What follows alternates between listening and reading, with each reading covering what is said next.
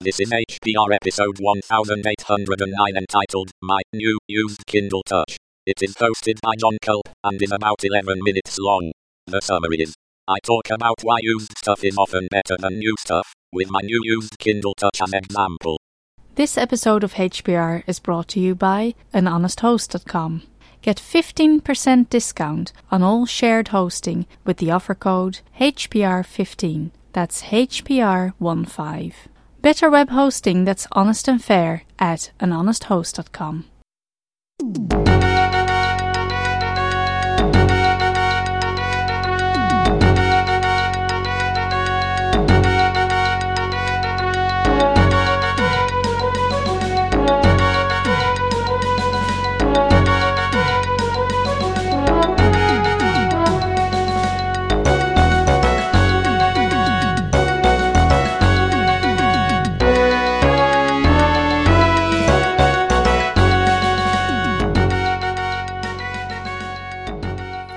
Hey, everybody, it's John Culp in Lafayette, Louisiana, and uh, I'm going to record an episode today about a new device that I just got, and it also got me to thinking about, in general terms, how I, I tend to buy used stuff rather than new stuff whenever I can.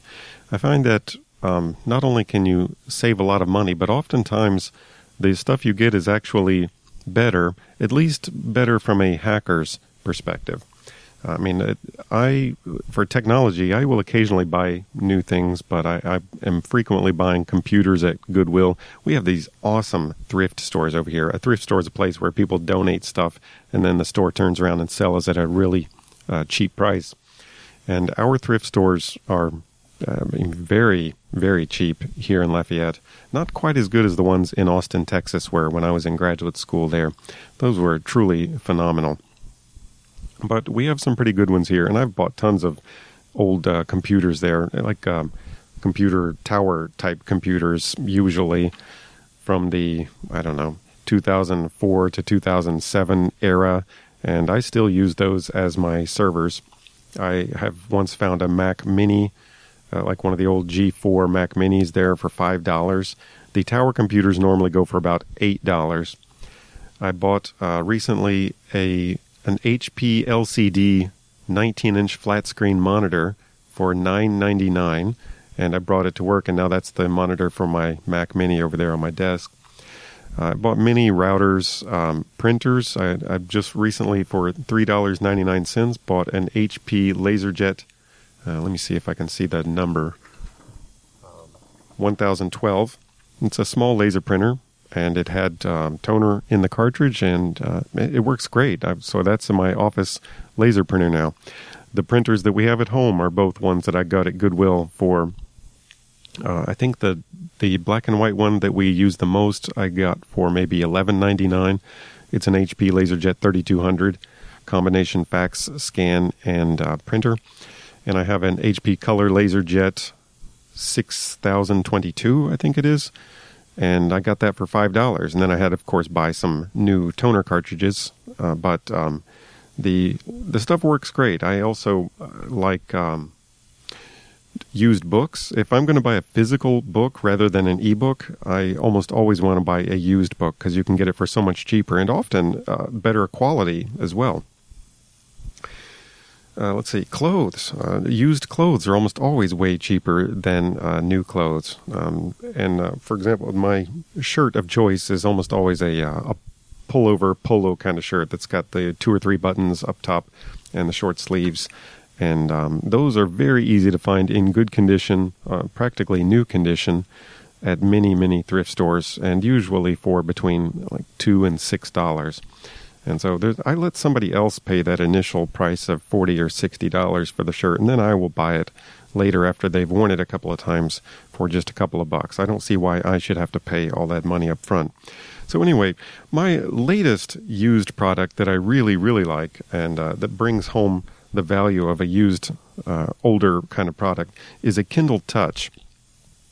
This is uh, a device that I saw in a local pawn shop I want to say it might have been six months ago. I went to the pawn shop. I, I would stop into these places periodically just to kind of see what they got. And they had this Kindle Touch in there. They had the absolutely crazy asking price of $99 on it. And uh, as soon as I showed an interest in it, the uh, proprietor of the pawn shop said, "Oh yeah, I'll, I'll sell you that for fifty dollars." And honestly, I, I thought that was still a little bit high. I mean, you can buy a brand new Kindle Paperwhite for a hundred bucks, and so for a device that was two or three years old, I didn't think it was uh, really worth fifty dollars. So I I said, you know, thanks for showing it to me, and I'll uh, I'll check back in. So a couple months later, I went back. They still had that same Kindle Touch there. The guy offered me the same deal, and again, I said no thanks. A couple more months. This has probably been six months now since the first time I saw it, and I stopped in there last week, and they still had the thing.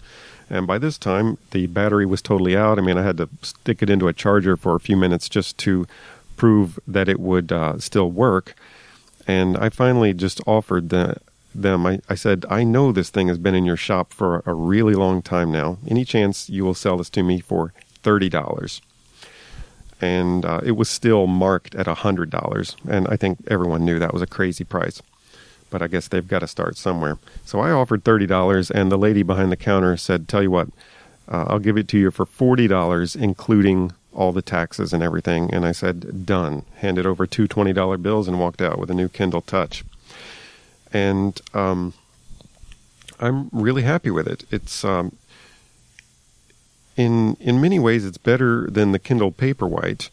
At first, it, had some problems, like it wouldn't read the ebooks that I put on there, and the experimental web browser didn't seem to work right. Like it wouldn't accept a URL that I typed into it, and there was one more problem. I, I don't remember exactly what the problem is, but then I had the bright idea to update the firmware thinking that uh, maybe the person who had this before was one of those really not tech savvy people who never d- do any kind of updates. And so I ran the little firmware update program on the Kindle, and when I rebooted it, everything worked. It's one of the rare times in my life where a firmware or software upgrade actually fixed all of the outstanding problems instead of uh, either leaving the problems there or introducing new problems. So, um, anyway, I, I really like this uh, Kindle Paperwhite, and I, I thought that I would take advantage of one of its features that is not present anymore in the newer versions of the Kindle to, um, to have a fun little conversation with it. This actually has text to speech capabilities. It's got a little speaker, and uh, it also has a headphone jack. And um, I recorded a conversation with the thing. Actually, uh, what I had to do to make this work was uh, record its part uh, using the text to speech. I made an ebook of its script, loaded the ebook onto the Kindle, and then um, ran the Kindle output into my mixer, and then recorded it on my computer. And I will. I have a series of play buttons to play you its responses to my questions here. So uh, let's see. Let, let's talk to my Kindle Paperwhite a little bit. So. Uh, sorry, not Kindle Paperwhite, Kindle Touch. I'm insulting it by calling it the Kindle Paperwhite. So, Kindle Touch, Tell me some ways in which you're better than the newfangled Kindle Paperwhite. Well, for one thing, I have some audio capabilities. I can do text to speech, and I can even play MP3 files while you're reading a book. The newer Kindle Paperwhite cannot do either of these things because it does not have a speaker or a headphone jack. Nice. What else? I also have twice the storage capacity as your Kindle Paperwhite, I have 3G connectivity, I don't have advertisements like your Paperwhite, and I am also much more hackable. Hackable? Ooh, I like the sound of that. I like to hack stuff. What do you mean by this? What I mean is that my older firmware allows you to install and select your own fonts. For example, you install the Open Dyslexic font, and now you can turn every book you read into a dyslexic friendly book on the fly. Does your Kindle Paperwhite allow this? No, no, it doesn't do that. I didn't think so. So, uh, is there any way in which you don't quite measure up to the Kindle Paperwhite? The only way I come up short against the Kindle Paperwhite is that I do not have a built-in backlight. You'll have to shine a light on me to be able to read a book in dark conditions. Yeah, that's uh, that's unfortunate. The, the one of the great features of the Kindle Paperwhite is the built-in backlight that allows you to read in the dark. But um, that's not a deal breaker. Are there any other reasons why it's better to have purchased you than to have bought a new Kindle Paperwhite? Sure. You got me for 40 bucks instead of the $100 you paid for your new Kindle Paperwhite, which doesn't even have 3G and it has ads every time you turn the screen off. Yeah, I got to agree with you there. I did pay a lot of money for the Kindle, and I even bought the one that was discounted because it's subsidized by ads. And um, I, I got to hand it to you. It's, it's nice to see when I turn you off, I don't see an advertisement, I just see a nice image there. So, anyway, thanks for talking to me. Uh, that was uh, really fun. I hope you guys have enjoyed my little intro to the Kindle Touch and talking about used stuff versus new stuff. And uh, I will be back with you some other time. Bye.